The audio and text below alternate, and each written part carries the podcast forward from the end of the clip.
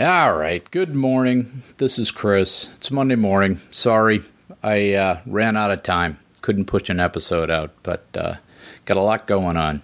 Got a lot of things going on. Nothing bad. Uh, it's all good. Just uh, super busy. Of of my own creation, right? So I'm doing a lot of training.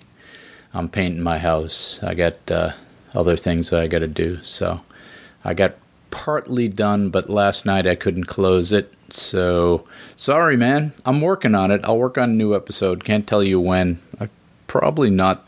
I don't know. I'll see if I can do something this week. But uh, trying to keep my job and uh,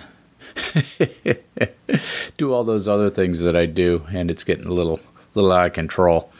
So I gotta put my head down. All right. So enjoy your week. Stay cool. I know it's gonna be 95 here today.